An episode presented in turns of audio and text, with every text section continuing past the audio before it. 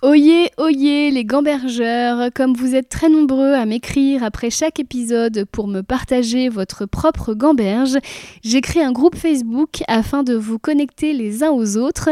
Ce groupe s'appelle Gambergeland, c'est un groupe privé. Pour en être, il suffira de répondre à une petite question et de vous engager à n'y insulter personne. J'ai voulu créer une safe place pour nous, souvent très sensibles et qui nous posons beaucoup de questions. Au plaisir de vous y retrouver. Concrètement, comment est-ce qu'on va mettre en place cette résolution? C'est-à-dire, ok, je veux me remettre au sport, qu'est-ce que je vais faire concrètement pour ça? À quel moment précisément? Dans quel contexte? Qu'est-ce qui va se passer à ce moment-là?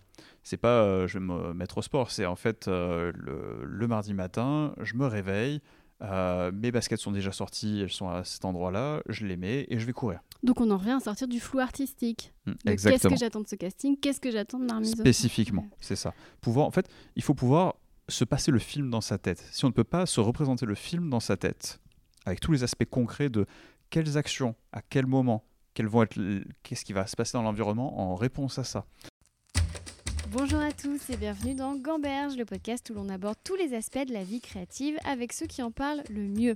Je m'appelle Christine Bérou, je suis humoriste, autrice et surtout j'adore me poser un milliard de questions. Ici j'essaye d'apporter un éclairage sur des problématiques que j'ai rencontrées tout au long de ma carrière et dont j'aurais aimé trouver des solutions ou en tout cas des pistes dans un podcast comme celui-ci. Avant de recevoir mon invité Clément Appelian, chercheur en sciences cognitives, restez un peu avec moi, j'ai des choses à vous dire. La semaine dernière, à la fin de l'épisode avec Rose Kiren, je vous ai vendu un épisode sur le cerveau, dans lequel j'allais vous apprendre avec Clément à en faire absolument ce que vous en voulez.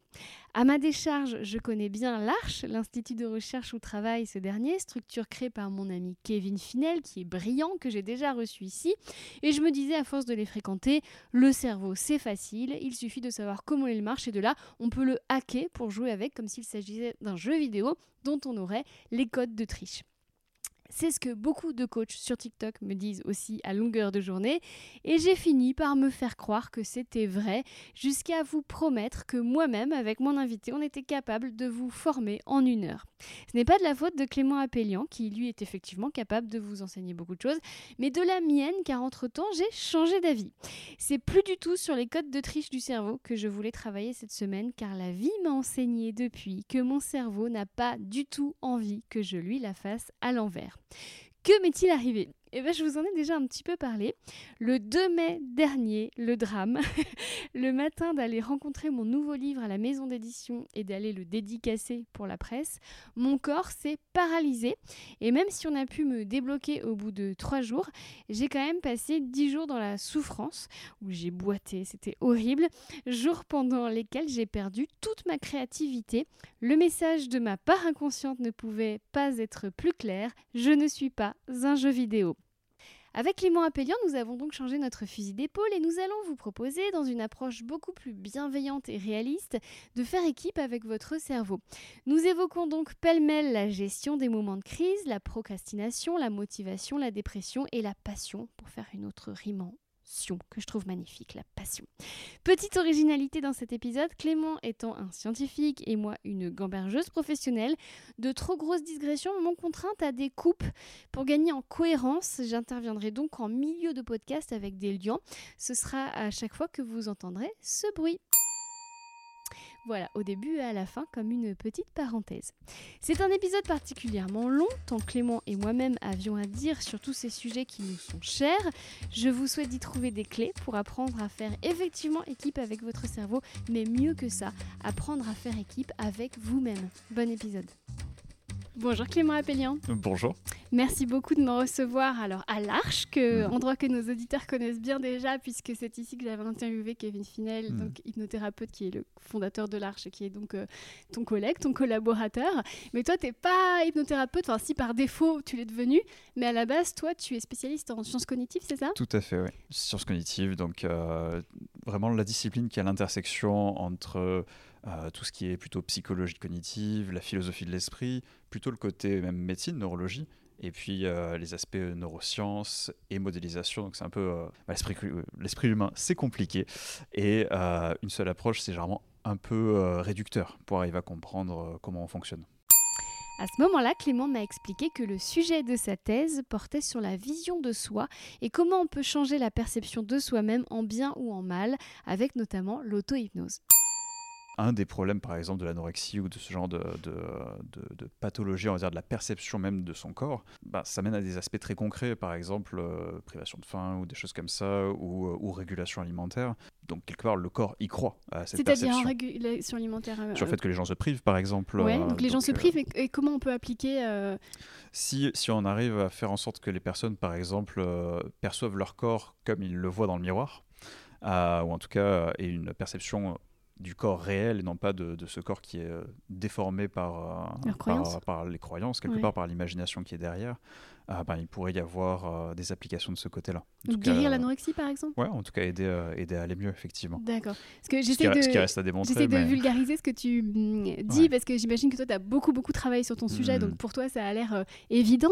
Mais c'est vrai qu'on avait fait un très bel épisode avec Aline Thomas sur la grossophobie. Elle mm. m'expliquait que souvent, les gens se, voient plus laids, plus, plus enfin, en tout cas, pas comme ils sont. Donc là, ce que tu es en train de m'expliquer, c'est grâce à tes recherches, on pourrait réussir à, se voir tel qu'on est et peut-être même euh, mieux, mieux que ce qu'on est euh. Alors mieux, faut, faut, voir, mais en tout cas, euh, l'idée, c'est surtout de, se dire...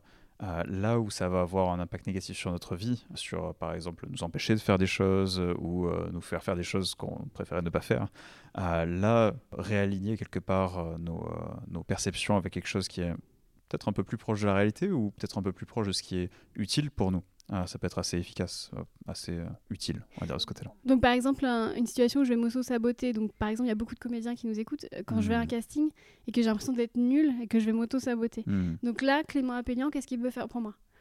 Bah, dans, dans, ce cas-là, alors déjà, voilà, ce que je peux faire quelque part pas, pas grand chose on va dire je, je peux compatir. Mais, euh, mais déjà on peut comprendre déjà le phénomène puis peut-être tirer quelques pistes de ça. Déjà il se trouve que la, la façon dont on se représente va beaucoup influencer euh, la façon dont on agit. Par exemple, euh, un comédien qui se croit nul, bah, ne serait-ce que dans sa posture, dans ce qu'il renvoie, dans, dans sa façon d'agir, ne va pas se donner à fond, va pas pouvoir rentrer dans un rôle, par exemple si c'est un comédien, puisqu'il est déjà dans un premier rôle qui est le rôle du mauvais comédien. Donc dans ce cas-là, ça il va y avoir un conflit. Quelque part, les, deux rôles vont, se télescoper.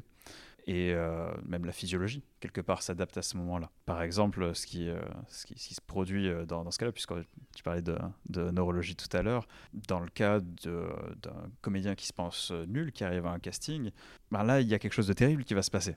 Puis ça veut dire qu'il va échouer. Et quelque part, le fait de se projeter dans le fait qu'il va échouer, ben, son corps va s'adapter, va déjà anticiper le fait d'échouer et va se préparer à encaisser euh, l'échec. Sauf que ben, un corps qui, anticipe euh, l'échec, qui, se prépare à ça, ben, il n'est pas du tout dans les conditions optimales pour vraiment jouer quelque chose. On a, j'ai cet exemple en, tête qui, je ne sais pas s'il sera assez parlant pour toi, mais euh, beaucoup de personnes qui mettent un casque de réalité virtuelle et se, se retrouvent projetés par exemple au bord d'un précipice sentent du vertige. Ils savent qu'ils sont dans une pièce, qu'il n'y a, pas de gouffre, que c'est souvent très mal modélisé, donc euh, le gouffre est même pas crédible, mais ils ont du vertige, ils, se, ils sentent de la peur. De savoir que tu es dans une pièce, finalement, ça n'a pas d'influence sur ta peur, c'est ça que tu dis? Ouais, tout à fait. Donc finalement, si je vais à un casting, j'aurais beau me dire... Euh, euh, que c'est une projection mentale, que c'est une, construction parce que, par exemple, mes parents m'ont jamais dit je t'aime, et ben je vais quand même foirer mon casting. C'est vraiment l'idée. C'est-à-dire que cet aspect, on va dire, euh, très raisonné, très froid, on pourrait dire, a, du mal à lutter avec l'aspect chaud, très émotionnel, rapide de, la situation telle, telle qu'elle est vécue, euh, même si on sait que euh, ben, ce vécu, est, il faut. Il faut dans le fond. Erroné, et, et, alors, quand c'est comme ça, qu'est-ce que moi je peux faire pour enrayer le processus et me sortir de cette situation? Alors, il y a pas mal de possibilités. la première, c'est déjà réaliser, réaliser en fait ce vécu, on va dire chaud, est pas forcément euh, réaliste et pas forcément correspond pas forcément à la réalité. Et en fait, ça passe déjà par prendre le temps. Ce qui est déjà proposé dans pas mal de voies méditatives, par exemple, déjà ralentir, se poser et voir que c'est une pensée, que c'est euh, un ressenti et qu'en fait, ah, c'est pas forcément le monde tel qu'il est c'est quelque chose qu'on vit, dans le corps, c'est quelque chose qu'on perçoit du monde, c'est pas forcément le monde tel qu'il est. Déjà rien que le fait de faire ça, dans plein de situations, ça permet de se poser et de laisser passer ce qui vient. Un exemple typique de cas où ça peut être utile, c'est euh, les fameuses crises d'angoisse ou les moments où on boucle quelque part où la peur finit par nous faire peur et, et boucle sur elle-même.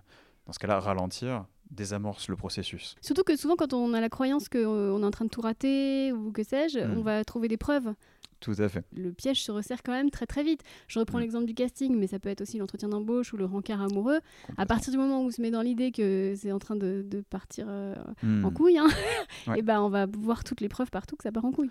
Complètement. Et c'est là où ralentir, arrêter en fait de, de jouer le jeu quelque part, de, parce qu'on est en train de rentrer dans un jeu avec nous-mêmes, le jeu de euh, trouver les preuves. Et en fait, notre raisonnement est notre pire ennemi dans ce cas-là. Euh, justement, ralentir à ce moment-là, avoir un petit peu de recul quelque part sur la situation, euh, ce côté un peu esprit critique, euh, se dire, ok, j'ai l'impression que ça part en vrille, mais en fait, là tout de suite, si je me pose,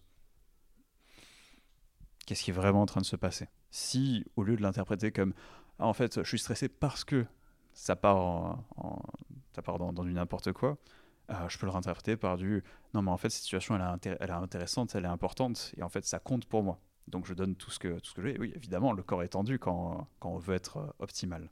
Peut-être que les, les choses qui ont bafouillé, bah, en fait, l'autre personne ne les a pas perçues. Peut-être que dans un rendez-vous amoureux, la personne peut, peut interpréter ça comme quelque chose de mignon, même. euh, comme, euh, donc, poser, déjà, c'est c'est un- un- une première étape. Et ça n'a pas besoin d'avoir de l'impact sur la suite. On peut reprendre à partir de là où on en est. Ça, c'est déjà une première chose qu'on peut faire, mais c'est pas la seule. Ça me parle ce que tu dis parce que là j'ai mon nouveau livre qui sort cette semaine et à chaque fois que je l'ouvre, je tombe sur une coquille. Je fais que de me dire ah mais le monde entier va voir les coquilles et penser que ce livre n'a aucune valeur. Hmm. Du coup, qu'est-ce que je fais? À chaque fois que quelqu'un, euh, un, ami, une amie journaliste ou même euh, un ami auteur a reçu le bouquin en avance, il me dit Ah, j'ai reçu ton bouquin, qu'est-ce que je fais? Je vais lui dire T'as vu les coquilles? Je fais exister les coquilles. Et du coup, c'est un Mm. peu pareil dans les comportements qu'on a. C'est-à-dire, on va faire exister le petit couac. Ce qui fait qu'on va poser une loupe sur le couac. Et au final, le couac va avoir une importance démesurée, en fait, c'est ça? Complètement. Bah, surtout, euh, là, là, c'est euh, orienter l'attention d'autrui sur certains Sur aspects. ouais. Effectivement, c'est euh, c'est un bon moyen de, bah, de le rendre saillant, de le rendre très visible. Donc il y a un côté aussi marketing de soi, de se dire en fait, je vais pas du tout euh, mettre en avant le négatif, je vais au contraire mettre en avant tout ce qui est positif dans la situation et dans... En fait, euh, bah, on est des êtres sociaux. On a des milliers d'évolutions en groupe. euh, on est une espèce éminemment sociale. Et euh, du coup, on est hyper armé pour repérer les états émotionnels d'autrui, pour repérer comment il se sent, euh, euh, ses intentions, etc. Puisque c'est hyper pratique. Savoir dans un groupe à qui pouvoir se fier, si la personne est à l'aise ou pas, ce genre de choses. Même, tu parlais de rendez-vous amoureux, savoir avec qui on a envie d'être, bah, on a envie de, bien choisir la personne. Et donc, en fait, on est très bon pour décoder tout un tas de, petits signaux, de signaux faibles sur comment la personne se sent. Et du coup, euh, si euh, nous-mêmes, on n'a pas confiance en nous-mêmes, si euh, on a une certaine histoire de nous-mêmes, par exemple sur le fait de ne pas être compétent ou d'avoir peur de ne pas l'être, on peut transmettre ces messages-là, pas forcément dans, le, dans, dans ce qui est dit, mais dans le sous-texte, on va dire, dans le, les signaux faibles qu'on transmet. Ici, nous avons réalisé tous deux que souvent un créatif va avoir des attentes trop hautes vis-à-vis de lui-même, parce qu'il s'imagine que tout doit être parfait tout de suite, qu'il se compare aux autres, qu'il a peur de faire un truc moyen, donc il préfère ne rien faire du tout. Et donc, ces attentes beaucoup trop hautes vont se transformer en paresse. Vu que euh, cet idéal est extrêmement élevé, bon, bah, en fait, euh, l'effort pour y arriver, euh, je peux pas le faire rapidement, parce qu'en fait, la, marche est trop haute à franchir, donc en fait, euh, il n'y a pas de première action euh, qui est faite. euh, on, peut parler de procrastination dans ce cas-là, de, de euh, en fait, l'idéal est tellement loin. tellement douloureux à regarder que je vais m'en détourner ou, ou du coup dès que je vais essayer de, de faire un pas sur ce chemin-là en fait, le, le bout du chemin est tellement loin que bon, bah, je vais m'arrêter au bout d'un pas. Je vais pas faire un deuxième, puis un troisième. Euh, je vais m'arrêter au début du chemin. Il y a d'autres raisons. Il y a, le côté euh, vision de soi. Si on a toujours dit qu'on était un loser, on ne sait pas quel autre rôle on pourrait. Et on parlait de cet aspect euh, pensée abstraite où on dit Ah oui, j'aimerais être euh, quelqu'un qui. par exemple, un chef d'entreprise qui réussit, mais, mais en fait, là, je suis pour l'instant un loser qui n'a pas réussi ce- cette chose-là. Oui, mais est-ce que déjà, en fait, on peut se projeter dans, dans ce côté chef, chef d'entreprise concrètement? Est-ce que c'est juste une vision abstraite ou s'imagine par exemple euh, dans un building vitré euh, au, au 36e étage euh, avec un énorme bureau et beaucoup d'argent. Oui, mais est-ce qu'en fait c'est ça réussir euh, dans les premières étapes? Est-ce que c'est est -ce c'est concret? Est-ce que ça correspond à quelque chose de, réaliste? Non, peut-être qu'en fait, euh, juste euh, être un, chef d'entreprise qui réussit euh, pour moi au début, ben, ça sera euh, commencer à, avoir mon premier client ou des choses comme ça, euh, quelque chose qui me permet de savoir que j'ai réussi concrètement. Et ça, en fait, ça va piloter l'action directement après, parce que ce qui est réaliste, ce qui est à portée de main, ça donne envie de, le saisir, puisqu'il est à portée de main. Alors que quelque chose d'abstrait, ben, on voit pas très bien le lien avec nous-mêmes. Donc ça donne pas forcément des actions, ça donne pas forcément tant envie que ça. Et ça nous laisse dans notre situation, on va dire, quelque part de loser qu'on connaît très bien et qu'on sait très bien jouer. Pour le coup, on a toutes nos habitudes qui sont très bien huilées de ce côté-là. Est-ce qu'on peut aussi être un peu pirate et, et, vraiment, c'est-à-dire basculer dans le travers inverse Se dire, euh, si la personne est froide avec moi, c'est parce que je l'impressionne. On a le droit de faire ce genre de choses. on a le droit. On verra peut-être ça dans, le 3 que tu me disais. Mais, euh, je suis un peu scolaire, mais, mais j'ai vraiment en fait. Je trouve que les gens, en fait, dans les situations d'urgence comme ça ou dans les situations qui comptent pour eux, en fait, se font prendre par ce côté rapide. Euh, ils ralentissent pas et du coup, en fait, ils n'ont pas accès. C'est-à-dire que dire aux gens, ok, il faut se projeter dans du positif, avant d'avoir euh, de, de, désamorcer cette logique négative à l'intérieur, la pensée positive, donc se dire oui, je suis un winner, je peux le faire, etc alors qu'on a fondamentalement, j'ai envie de dire viscéralement, cette logique de non, mais en fait, je sais que, que, je suis nul et que je vais échouer. Le fait de faire de la pensée positive, avoir ce côté abstrait euh, qu'on se répète, ça nous fait plus de mal que de bien. Ah, c'est pire. Ben oui, parce qu'en fait, on est en train de se dire, donc euh, je fais quelque chose pour m'en sortir, mais comme viscéralement, je le sens pas, ça nous rappelle juste en fait que bah, on est tellement un loser et euh, on essaie de se projeter dans quelque chose qui nous parle pas vraiment, qui est pas concret, qui qu'on n'arrive pas à se représenter. Euh, et en plus, vu que ben, du coup on le fait mal, entre guillemets, ou en tout cas on le fait euh, avec cette logique de, de loser quelque part, ben, on est du coup ça va échouer donc ça nous donne une autre confirmation sur le fait que ben non en fait même le côté pensée positive j'y arrive pas Ok. donc il y a le côté et puis des fois ça backfire parce qu'il faut se dire que bah, des fois en fait on échoue dans la vie c'est pas grave en fait. C'est, je veux dire en fait, euh, même les gens qui sont, euh, on va dire, sous le spotlight avec euh, avec énormément de succès dans leur vie, etc. Si on regarde, leur vie est criblée d'échecs ou en tout cas de, de, moments dont ils sont pas fiers, qui montrent pas. On voit souvent la façade des gens et pas on voit ce qu'ils ont bien envie de nous montrer. On voit le compte Instagram, mais on voit pas. Exactement. on voit pas les bides. donc du coup voilà, déjà cette première étape de ralentir pour euh, et être un peu plus euh, sceptique. Dans le moment présent. Ouais, dans le moment présent, sceptique de euh, ok, c'est peut-être du stress, peut-être pas. En fait, est-ce que ça compte vraiment? Est-ce que j'essaye pas de donner raison à mes profs qui disaient que j'étais nulle? Est-ce que j'essaye pas de reproduire un schéma qui me rassure parce que je suis toujours la victime, etc., etc. Ça, et puis en fait, ça, déjà, c'est de la pensée, donc on, peut, on peut le voir comme de la pensée, mais en fait, l'idée, c'est juste être là. C'est-à-dire, en fait, j'ai deux bras, j'ai deux jambes, ça va, je suis pas en train de mourir, tout va bien. L'étape 2 dont on parlait, euh, c'est. Euh, enfin, dont on parlait, dont vous voulez parler en tout cas, c'est. Tu voulais parler Oui, pardon, excuse-moi. Mais cette, euh, cette, cette, étape 2, ça, ça serait bah déjà se dire ok, et si c'est le cas, est-ce que c'est vraiment très grave? Parce que, comme on le disait, bah, ouais, les personnes qui ont des succès, bah, on n'en pas toujours, c'est pas du 100%. En fait, est-ce que c'est déjà grave d'avoir un, un nœud au ventre quand je joue? Est-ce qu'en fait la personne en face, le perçoit aussi sont aussi visibles que moi je le perçois? Est-ce que c'est grave d'avoir des coquilles dans un livre? Oui, c'est ça. Est-ce qu'en fait euh, les gens n'ont pas autre chose à faire que de euh, regarder les coquilles? En fait, il y a peut-être un message qui est intéressant en dessous. En tout cas, euh, j'ai pas envie de dire relativiser, mais, euh, mais dire est-ce que est-ce qu'en fait parfait c'est ce qu'on vise vraiment? Est-ce que la perfection c'est pas quelque chose qui qui se fait dans le progressif? Plutôt que quelque chose qu'on veut atteindre d'un coup euh, il y, a cette différence-là en, psychologie entre les, buts, euh, on va dire, de perfection et les buts de maîtrise. Et les buts de perfection, on veut de suite arriver à quelque chose qui soit, réussi, par exemple, type examen. On veut avoir la note maximale.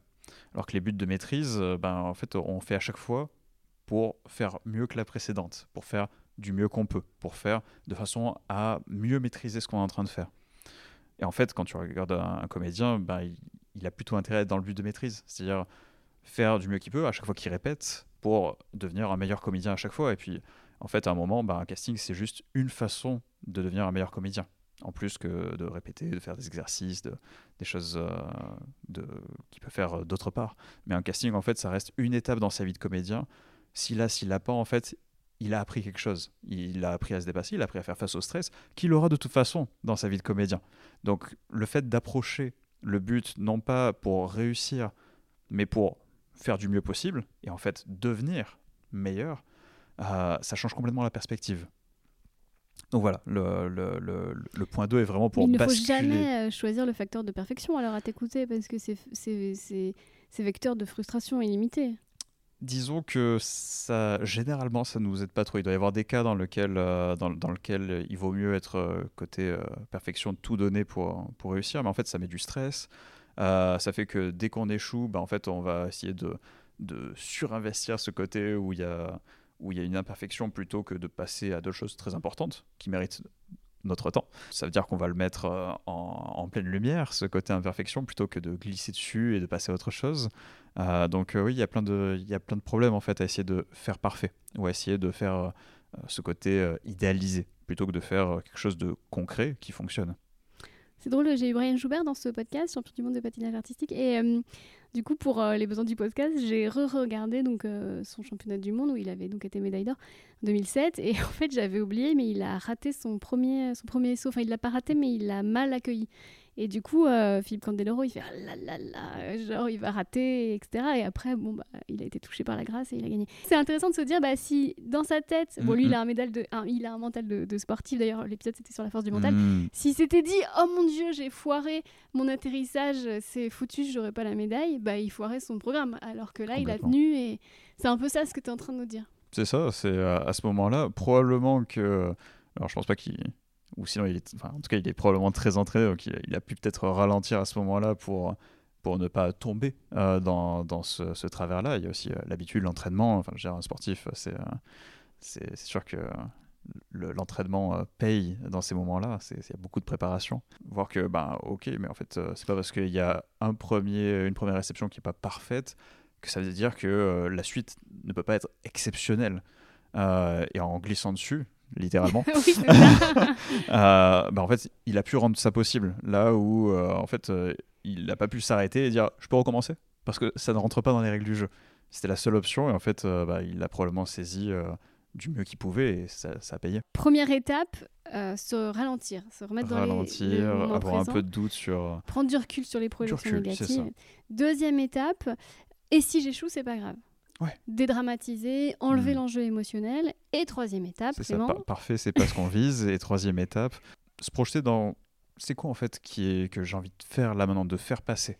À quel genre de personne j'ai envie d'être là maintenant? qu'est-ce que j'attends aussi de ce Euh, moment? Ouais, quel rôle, quelle, euh, quelle euh, énergie, j'ai envie de dire. Et qu'est-ce euh, qui est- qu'est-ce que je peux qu'est-ce que je peux vraiment obtenir de cet instant? Parce que Mm. je, je sais par expérience que nous les artistes, euh, souvent on va mettre trop d'enjeux. C'est-à-dire on va se dire qu'un casting euh, pour Plus belle la vie va nous mener au prochain clapiche. Ou on va se dire que sur scène, si les gens se lèvent pas à la fin de mon spectacle euh, et qu'il y a un journaliste dans la salle, euh, c'est terminé, je vais avoir une mauvaise et ainsi de suite. Et en fait, à un moment Mm. donné, on peut aussi juste se dire que ça peut être aussi juste bien, que c'est pas obligé de toucher les étoiles en fait. hmm, Et c'est parce qu'on veut toucher les étoiles que finalement on se retrouve à, bah, à rester en bas en fait. hmm. Quand on est dans ces représentations de euh, idéal quelque part, un peu fantasmé, on n'est plus en lien avec ce qui se passe là maintenant. Et du coup, il peut y avoir des, des décalages. Est-ce que tu crois pas qu'on est un peu aussi euh, mis en danger par les réseaux sociaux? Parce que dans les réseaux, sur les réseaux sociaux, tout le monde touche les étoiles. Étrangement, je sais pas si tu as vu, hein, mais tout le monde. euh, moi, en tout cas, je suis beaucoup d'humoristes, tout le monde a des standing ovations. Moi, la première, j'en ai une, j'ai dû la poster six fois sur, sur les réseaux pour bien, pour bien montrer mon spectacle est bien, venez. Et quand je fais ça, je me déteste parce que je me dis, mais je joue le jeu d'une société qui est dysfonctionnelle, mais si je joue pas le jeu, ben, ma salle elle est vide. Tu vois ce que je veux dire Hmm, hmm, et, et du coup, c'est extrêmement dangereux parce qu'on on a l'impression que tout le monde réussit sauf nous, en fait, à la hmm, fin. On a beau savoir quelque part que. euh, oui, les gens ont une vie, euh, certes, les plus grandes stars euh, vont aux toilettes, se lèvent avec les cheveux en bataille et, et, et- Non, c'est pas Ah, possible. non, c'est pas, pas possible. Colin Firth. Non, je pense pas. Non, non, non, pas, pas tout le monde en fait, non. mais, euh, mais on a beau le savoir de manière abstraite, euh, ben, quelque part, on, est pris par ces images parce qu'en fait, on n'a accès qu'à ces images-là euh, de la vie de ces personnes, en tout cas des, personnes qui sont pas suffisamment proches pour qu'on puisse voir quelque part le- l'envers du décor. Et, le problème, c'est que se, nourrir de ça, ah, c'est un peu comme un casque de réalité virtuelle. C'est-à-dire que en, fait, notre corps, notre, quelque part, on pourrait dire notre inconscient, ou en tout cas notre, euh, notre partie plus, plus automatique qui, qui euh, mange ces images-là euh, et- les convertit en, en un ressenti. La conséquence de tout ça, cette partie-là va, va, nous faire adhérer à l'idée que, bah oui, c'est vrai, et nous, on est un peu nuls par rapport à ça. Et oui, par rapport à ces moments exceptionnels, à cette quantité de moments exceptionnels, on est un peu nul. Sauf que ce qu'il faut se dire, c'est que chaque personne derrière euh, ces, profils de, réseaux sociaux, en fait, est aussi nul que nous. Je récapitule les trois étapes de la gestion de crise. 1. Prendre du recul, se demander si ce que je projette est réel. 2. Et même si c'est réel, qu'est-ce que ça peut bien faire? Est-ce que c'est vraiment aussi grave que ce que je le pense? 3. Définir et visualiser concrètement ce que j'attends de la situation, en tout cas ce qui est possible d'en attendre. Sans transition, parlons maintenant de procrastination et de volonté. Il y a un premier problème à enlever, c'est qu'on on, a cette idée en tête que la, volonté, c'est un peu comme, un, comme un, réservoir rempli de volonté qu'on épuise au, cours du temps et que c'est surtout euh, une sorte de, Comment dire? On a cette impression que la, volonté, c'est. Un compte en banque, un peu. Ouais, un compte en banque, une, euh, une, euh, une, une, ressource magique, quelque part, à utiliser. Et euh, quand on en a plus, on en a plus. Euh, quand on en a, c'est super, mais on ne sait pas comment le remplir, euh, on ne sait pas comment faire pour avoir un réservoir, plus grand.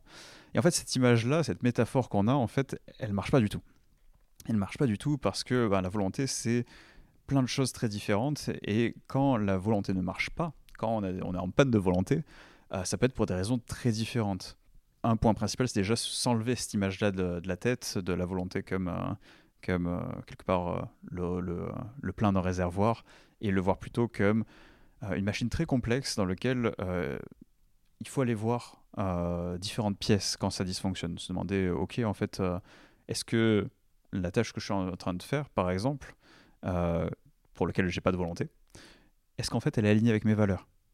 Est-ce qu'elle est importante pour moi? Parce qu'en fait, il y a plein de choses qui sont pas importantes pour nous, pour moi, et peut-être que c'est ça la base. Peut-être que j'essaie de me forcer à faire quelque chose qui n'a aucune importance pour moi. Et dans ce cas-là, bah, pas besoin d'aller chercher très loin. C'est juste, euh, est-ce que euh, j'ai envie de me forcer euh, à faire quelque chose qui n'est pas important pour moi ou pas? Mais du coup, si c'est pas important, ben, en fait, faut pas espérer avoir de la volonté pour ça. Juste, faut le faire et il faut trouver des moyens de le faire. Mais, en fait, il n'y a pas besoin de se, de se s'auto-flageller là-dessus. Souvent, bah là, la volonté va venir souvent là de la nécessité. Mhm. Souvent, c'est quand on a un job alimentaire job les impôts sont un très bon exemple pour ça. Mais est-ce que c'est une volonté que est-ce que toutes les volontés sont à mettre sur un pied d'égalité? Parce qu'il y a la volonté que j'ai en venant ici à l'Arche pour avoir une conversation passionnante sur le cerveau, il y a la volonté euh, d'un coiffeur qui, qui n'aime plus vraiment son métier mais qui est obligé de couper les cheveux parce mhm. qu'il a il doit payer son loyer. C'est pas la même volonté, on est d'accord? On est complètement d'accord. L'une est alignée avec tes valeurs et l'autre, euh, bah, en fait, euh, il y a la nécessité. Donc, une fois que euh, on a clarifié ce côté-là euh, valeur, euh, bah, si, on va dire la tâche qu'on fait n'est pas du tout alignée avec nos valeurs, en tout cas si on a une panne de volonté liée aux valeurs, on peut déjà essayer de la raccrocher à, des valeurs. Pourquoi c'est important en fait Des fois en fait on fait des actions et on perd quelque part le, lien avec ce qui est important pour nous ou on le voit plus. Par exemple, un coiffeur peut s'être lancé dans le métier parce que c'était le lien avec la personne qui était vraiment important, en fait à la base au-delà de couper les cheveux. Euh, c'est le lien avec la personne, le fait d'avoir une discussion euh, intéressante. Les gens livrent des choses, par exemple, dans, ce contexte-là qui, ne se fait pas ailleurs. Et peut-être que si c'est ça qui est important, et le fait de, survivre, par exemple, en ayant un métier même alimentaire, bah, peut-être qu'il y, a moyen en fait de faire autre chose euh, qui remplit ces mêmes valeurs et qui permet à la personne de retrouver de la volonté c'est vrai qu'on a, souvent cette idée que euh, ben, euh, la, situation euh, est escalée et que ben, on est obligé de faire des choses. C'est vrai qu'on a pris des choix dans le passé qui nous, on a pris des responsabilités, des responsabilités qui, font qu'on a assumé. Mais on a généralement plus de marge de manœuvre, on a plus de flexibilité qu'on ne le croit. On est dans un job parfois tyrannique. Ben, est-ce que c'est le seul job qu'on peut faire? Est-ce que c'est le seul endroit où on peut travailler? C'est des questions qui valent la peine de se poser. Est-ce que est-ce que ça vaut le coup en fait de serrer les dents ou est-ce qu'il y a peut-être d'autres possibilités? Juste, ça veut pas dire forcément euh, que faire un job qui, est un job passion, euh, c'est pas ça que je dis, mais en tout cas qui soit au moins aligné, pas en, contradiction avec ces valeurs-là. Un autre aspect, c'est le côté motivation. Cette petite histoire hein, que, j'aime beaucoup, c'est l'expérience du chamallow, où on, met des enfants devant un chamallow Et on leur dit, euh, ok, ne, si tu ne le manges pas, dans 5 minutes, je t'en donne un deuxième et tu pourras manger les deux. La question c'est, est-ce que l'enfant le mange ou pas? Parce que le chamallow, il est là devant lui. Et franchement, ça donne envie. Et du coup, est-ce que je me prive? Est-ce que je, je, quelque part, j'utilise ma volonté pour me priver, pour, pour, pour refuser cette, euh, cette tentation, pour avoir quelque chose qui, a, qui vaut plus le coup plus tard? Euh, Est-ce que euh, je pars à une destination qui est relativement modeste cet été ou est-ce que euh, je prends pas de vacances cet été et j'irai à une super destination l'année prochaine pour me faire vraiment plaisir? Et il se trouve que bah, au début, dans, plein de cas, la destination rêvée, paradisiaque, on se dit non, en fait, ça vaut vraiment le coup, ou les deux chamallows valent le coup, donc je vais, je vais refuser cette tentation intermédiaire. Mais avec le temps qui passe, et ça pour le coup on, le voit assez bien dans, dans, les processus même, euh, même cérébraux, euh, comment ça se passe, euh, il se trouve que la, la, la, la, prise de valeur, on va dire, avec le temps de, de la tentation augmente plus vite que, euh, que celle de la récompense plus lointaine.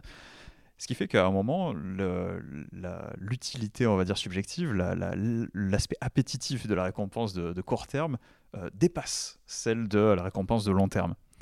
Et là, en fait, euh, on a beau faire ce qu'on veut, en fait, cette récompense de court terme est plus appréciable, elle est plus tentante que celle de long terme. Et c'est les moments où on craque. C'est pas, on n'est pas faible, c'est juste, c'est comme ça que notre cerveau fonctionne. elle est plus proche, même si elle est moins récompensante au total, même si elle est moins appétissante au total, bah, elle est plus accessible, donc on craque. Donc là, en fait, euh, sachant que c'est un fonctionnement normal du cerveau, c'est comme ça qu'on fonctionne. Le euh, cerveau, en fait, il n'est pas pensé pour. C'est aussi, Kevin nous disait que c'est aussi le problème de l'écologie, c'est-à-dire en fait, on hmm. n'est pas du tout pensé pour sauver la planète sur le long terme. Donc c'est pour ça que là, on fait n'importe quoi. C'est un peu ça, finalement. Bah, il y, a cette expression qui dit euh, un vaut mieux que deux, tu l'auras. Et après moi le déluge aussi, après moi le déluge, on a plein d'expressions comme ça parce qu'en fait, il faut se dire qu'on a évolué quand même dans, dans, dans des milieux où euh, bah, l'incertitude était réelle, où euh, on avait de, vrais euh, risques pour notre survie, etc., pendant, des milliers d'années. Dans les sociétés de chasseurs-cueilleurs, je ne me charge pas de tel B parce que je pense pouvoir en trouver après. Oui, mais peut-être que peut-être qu'en fait prendre celle-là c'est mieux que de revenir les, revenir bredouille. Le, fait de, de, passer à côté de quelque chose qui peut valoir le coup maintenant, même si on pense avoir mieux plus tard, c'est un risque. C'est déjà prendre un risque. Donc là, ce que tu es en train de me dire, c'est que, donc on le sait, pour réussir, il faut de la volonté, de la mhm. discipline, mais on n'est pas du tout conçu par la nature pour en avoir. Bah, on est dans la merde là quand même. Bah, disons qu'en tout cas, nos sociétés modernes ne sont pas forcément pensées avec euh, nos spécificités, euh, on va dire, euh, évolutives tout simplement. et les récompenses de court terme sont plus tentantes que les récompenses plus imposantes, plus satisfaisantes, mais qui sont euh, pas encore accessibles. La solution tourne autour de la même idée qui est de rendre la récompense de court terme inaccessible, la verrouiller. Et là, il y a plein de solutions, donc plein de solutions techniques, mais qui tournent tout, autour de la même idée, c'est verrouiller cette solution de court terme. Il y a le fait de s'engager, par exemple, auprès de proches, parce que du coup, il y a un coût à craquer qui est plus important. Bon, non seulement j'ai craqué, mais en plus, je passe pour un blaireau auprès de mes copains. Donc ça, c'est pas... C'est un coup. Oui, mais là, on passe par un, un, autre truc qui est la validation extérieure, dont on est censé s'affranchir aussi. Non, je me trompe? Bon, On est censé, si on veut, en fait. Euh, on peut l'utiliser. Euh, ça, c'est une solution. Là, elle est utilisée de façon euh, instrumentale. Euh, on l'utilise parce que c'est pratique. Donc, ça, c'est une solution. Une solution, ça pourrait être, par exemple, dire bah, je le mets sur un compte qui est verrouillé et puis que je déverrouille, que, que je déverrouille dans deux ans. Il y a des applications pour pardon, ça. je me fais l'avocat du diable, mais mhm. on est dans la contrainte et l'autopunition un peu. Pas, pas vraiment dans l'autopunition, si on a. Est-ce qu'après, je vais pas craquer encore plus Tu vois? Bah, Craquer, s'il n'y a pas l'argent qui est disponible, il n'y a pas la possibilité de craquer.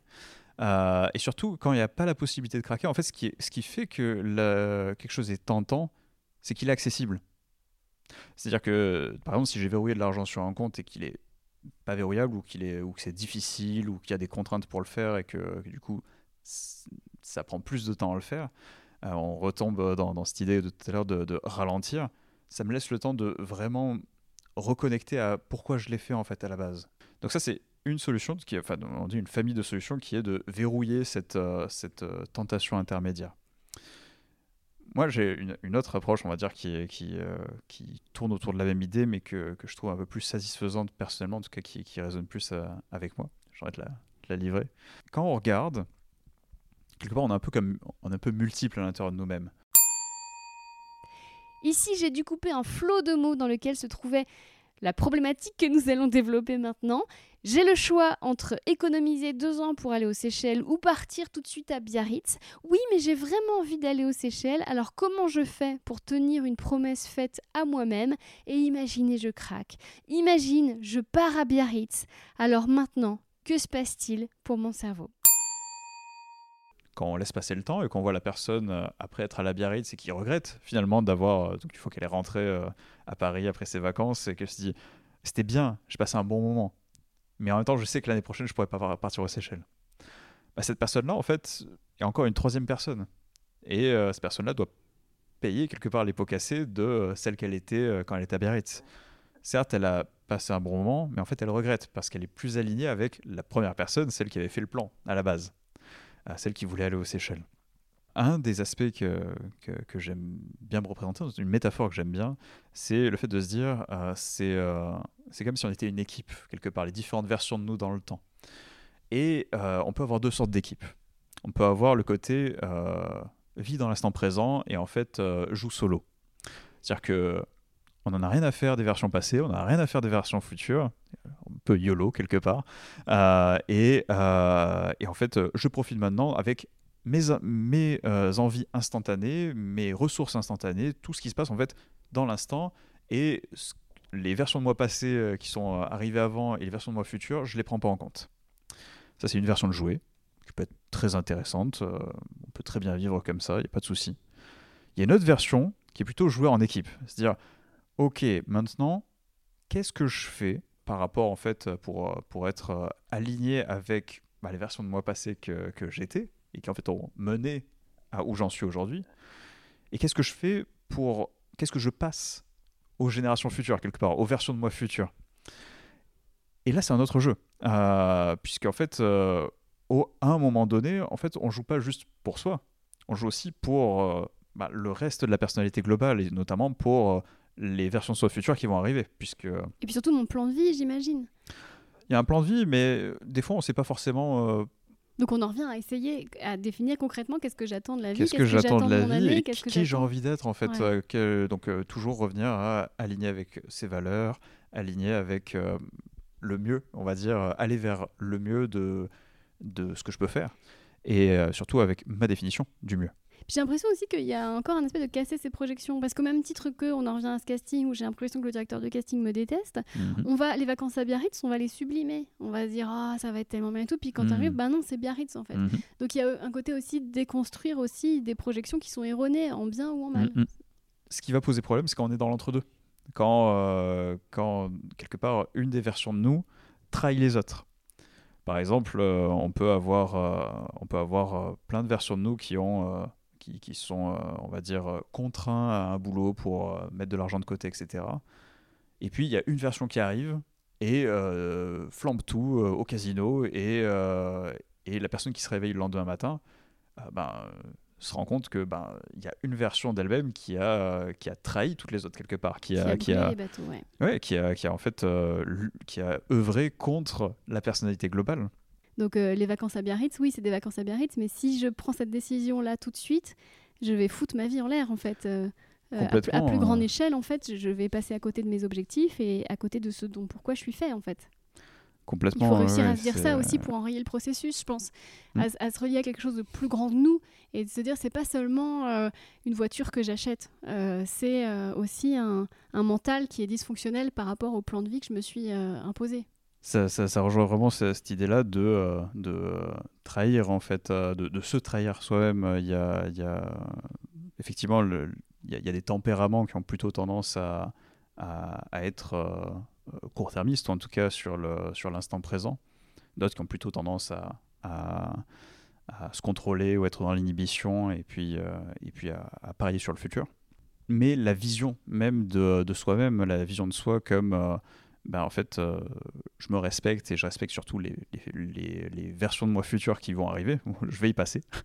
euh, c'est euh, un état d'esprit plutôt qu'un tempérament. Si, si on, pouvait transmettre cette idée-là que bah, qu'en fait, il y a des versions de toi futures qui arrivent et en fait les respecter comme tu respectes des vraies personnes, même si elles ne sont pas encore présentes, ces versions-là de toi, bah, tu peux parier dessus, tu peux leur transmettre quelque chose. Et c'est pour ça que moi j'aime bien les. Euh, en hypnose, on fait beaucoup de, techniques de imaginatives, de visualisation, etc. Les voir concrètement, ces versions de, de soi, et être responsable en fait de ce qu'on leur passe. Euh, parce que derrière, elles vont pas être contentes en fait ces versions de là. quand on se met par exemple une mine et qu'on se réveille le lendemain matin avec une grosse gueule de bois, on le paye en fait le, le ce qui s'est passé la veille. Euh, avant de se lancer dans cette opération-là, se demander, ok, mais est-ce que je vais être ok avec les conséquences donc à travers la volonté, c'est aussi la, discipline, et souvent la discipline est connotée euh, euh, négatif, sacrifice, bah, sévérité. Mhm. Est-ce qu'aussi il n'y a pas une clé dans le fait peut-être de leurrer son cerveau et essayer de trouver le bonheur dans la discipline? C'est-à-dire qu'en mhm. fait, j'ai du bonheur à me coucher tôt, j'ai du bonheur à euh, ne pas prendre un deuxième dessert, j'ai du bonheur à pas partir en vacances à Biarritz. Parce que je sais que euh, fondamentalement, c'est bien pour moi. Est-ce qu'il y a une façon aussi de, se réentraîner à, Ça me fait vraiment plaisir que tu parles de ça, parce que vraiment dans, cet aspect volonté qu'on découpe du coup en différents aspects, là on a parlé de, des valeurs au début, on a parlé de la motivation euh, là avec ce côté jouer en équipe avec soi-même. Et un des aspects qui, est assez le troisième aspect, on va dire, très important, il y en a d'autres, mais que, je trouve assez central, c'est le côté passage à l'action, le côté ce qu'on fait euh, vraiment. Pas juste ce qu'on a envie de faire avec notre motivation, mais vraiment ce qu'on fait vraiment. Et, euh, la discipline rentre tout à fait là-dedans, mais il y a une représentation assez euh, erronée de la discipline, généralement, chez beaucoup de personnes, où on s'imagine que c'est forcé. un peu comme ce sentiment qu'on peut avoir, par exemple, dans. avec cette métaphore de la volonté comme un, réservoir qui se, qui se vide. Euh, il faut forcer, il faut consommer de la volonté euh, là-dedans. Alors que quand on regarde les gens qui ont de la discipline, ce sont des gens d'habitude. Et les habitudes, c'est ce qu'il y a de plus satisfaisant dans la vie. Mais en fait, on ne le fait pas. Euh, on passe pas à l'action. On est motivé pour le faire. Alors comment on passe à l'action? Justement, dans, dans, le fait de... Euh, donc déjà, au plus on réfléchit, au moins on passe à l'action. Au plus on reste dans le mental, au plus on est, on est déconnecté du fait de passer à l'action. J'aime bien l'été dernier, j'étais euh, euh, j'étais dans le sud en vacances et euh, il y avait une, petite, falaise pas très haute et on voyait les, gamins qui, sautaient ou ceux qui, attendaient. Et c'était assez criant de voir que les, les, gamins qui sautaient, en fait, ne réfléchissaient pas au moment où ils sautaient. C'est-à-dire qu'ils ont eu peur quand ils étaient déjà en l'air. ceux qui sautaient pas étaient ceux qui se posaient la question de est-ce que c'est assez profond? Est-ce que, en fait, il y a un moment où sauter à l'eau, euh, ça demande un, minimum de fois. Ça demande un, moment où on se dit, bah, on appuie sur play et, et on y va. Euh, on, arrête de, de, réfléchir au pour, au contre, aux conséquences associées à cela. Juste, on y va. Tu vas casser mon euh, business parce que mon podcast s'appelle Gamberge, clairement. Donc, si moi j'arrête de gamberger. en fait, il y, y, a un temps pour gamberger, c'est très bien. mais pour passer à l'action, en fait, les, deux sont un peu incompatibles. C'est-à-dire qu'on ne peut pas réfléchir à une action en train de la faire. En fait, les, deux s'interfèrent, ce télescope il y a un moment pour réfléchir et un moment pour faire. Réfléchir, c'est très bien, mais réfléchir de façon concrète, c'est encore mieux. Et en fait, on s'est rendu compte, euh, il, y a, plein d'études euh, là-dessus, sur euh, le fait que quand on prend une résolution envers soi-même, on a tendance à le donner en termes assez généraux, du type je vais me remettre, je vais me remettre au sport. Concrètement, comment est-ce qu'on va mettre en place cette résolution? C'est-à-dire, ok, je vais me remettre au sport, qu'est-ce que je vais faire concrètement pour ça? À quel moment précisément, dans quel contexte, qu'est-ce qui va se passer à ce moment-là? C'est pas euh, je vais me mettre au sport, c'est en fait euh, le, mardi matin, je me réveille, euh, mes baskets sont déjà sorties, elles sont à cet endroit-là, je les mets et je vais courir. Donc on en revient à sortir du flou artistique. Mmh, exactement. Qu'est-ce que j'attends de ce casting? Qu'est-ce que j'attends de ma Spécifiquement, c'est ça. Pouvoir, en fait, il faut pouvoir se passer le film dans sa tête. Si on ne peut pas se représenter le film dans sa tête, avec tous les aspects concrets de quelles actions, à quel moment, qu'est-ce qui va se passer dans l'environnement en réponse à ça. Ici, nous avons parlé de se trouver des excuses, ce que Rose a appelé dans son épisode de la semaine dernière la rationalisation. Je ne vais pas aller courir parce qu'il pleut, je vais prendre quatre fois du dessert car je n'ai qu'une vie, je vais craquer et réécrire à cet homme qui n'est pas fait pour moi car si ça se trouve, depuis, il a changé. Alors, ces excuses que je me trouve, qu'est-ce qu'elles disent de ma situation? J'ai une question. Si j'en suis encore à rationaliser, à me dire je vais pas aller courir parce que c'est humide, est-ce que c'est aussi parce que dans ma tête, j'ai pas encore assez préparé le terrain? C'est-à-dire, euh, tu abordes les choses de façon très scientifique car tu es scientifique. Moi, je, suis autrice, donc forcément, je romantise. Est-ce que ça passe pas aussi par euh, euh, la volonté aussi? On n'est pas toujours prêt dans l'année à faire un footing. Hmm. Parce que peut-être que c'est l'hiver, parce que peut-être que c'est con, mais ma mère est malade, donc j'ai pas le moral, je viens de me faire larguer, je suis à découvert, j'ai pas la motivation. Il y a des jours, il y a des périodes dans la vie où c'est pas le moment de faire un footing. Et c'est ok. Et c'est ok. Et c'est ok. C'est ouais, vraiment, ça, je suis complètement d'accord avec toi. C'est vraiment ce côté-là de euh, il n'y a pas besoin d'être parfait tout le temps. Et je me rajoute de la culpabilité. Oui. Parce qu'en plus, je ne vais pas pouvoir le faire. Donc, à un moment donné, il faut être lucide vis-à-vis de soi. Est-ce que c'est vraiment le moment pour ce projet? Là, on parle de footing, mais ça peut être n'importe quoi. Euh, deuxième chose, est-ce que vraiment je me suis assez. Normalement, moi, je pars du principe que quand tu as une vision très claire de là où tu veux aller, mm. tu as tellement hâte d'arriver, tu as tellement envie d'arriver à ton truc que les difficultés qui vont se mettre sur ton chemin vont être euh, un peu des, bah, des épreuves, mais aussi des expériences, et que ça va être assez euh, euh, stimulant en fait. Stimulant, c'est bah ça. Oui, c'est. Bah, je suis complètement d'accord. C'est-à-dire que le, le, sur le côté déjà ne pas être parfait, en fait, un très bon exemple dans, dans, tout ce que tu me donnes, c'est ben, le fait de faire des choses qui sont difficiles quand on a la dalle, que qu'on est fatigué, que qu'on a une mauvaise journée par exemple, tout ça assez compliqué. Et euh, ne pas le faire à ce moment-là, en fait, euh, c'est presque une bonne chose, en fait. On peut le faire ou ne pas le faire, mais le fait de juger derrière sur le fait de l'avoir fait ou de ne pas l'avoir fait, ben, c'est se rajouter une couche, comme tu dis, de culpabilité, ou en tout cas, c'est euh, s'auto-flageller. C'est des fois avoir un peu de compassion envers soi-même, ça peut être pas mal. Surtout qu'on se fait aussi le cadeau de se prouver à nous-mêmes, à notre paraconsciente, qu'on s'aime et qu'on prend soin de nous. Mm, mm. Et au final, je pense que c'est une belle graine plantée pour l'après aussi. Mm. C'est pas parce qu'on va pas courir une fois que euh, bah, on va abandonner parce que euh, on n'a pas fait, euh, on n'a pas rempli ses engagements à 100%. Non, ok, on n'a pas couru une fois, bah, on ira la prochaine. Mais par contre, c'est pas, c'est pas, ok, j'irai demain. C'est, ok, là maintenant, je fais le max avec ce que je peux faire pour aller dans cette direction.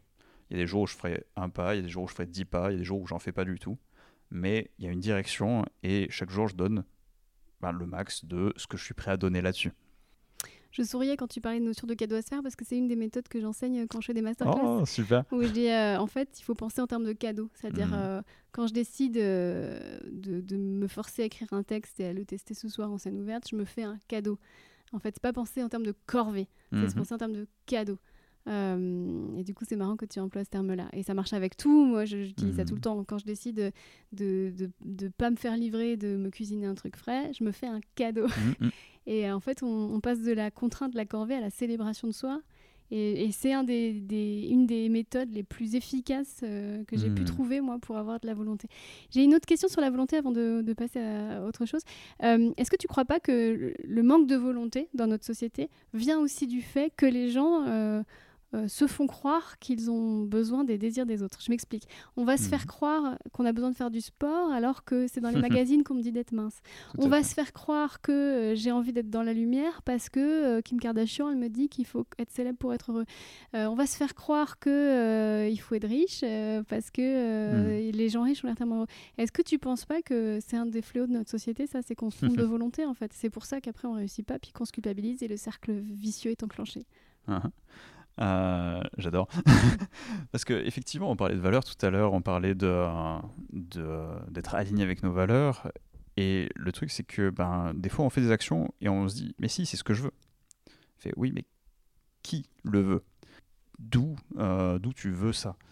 Euh, Et il y a déjà une confusion assez énorme entre, entre des, valeurs plutôt instrumentales, des valeurs qui nous mènent là où on a envie d'aller, et des valeurs euh, vraiment qui sont, qui sont en soi nos vraies valeurs, entre guillemets, en tout cas des valeurs euh, finales, des valeurs où en fait euh, on veut faire ça juste parce que ça nous plaît, parce que c'est important pour nous.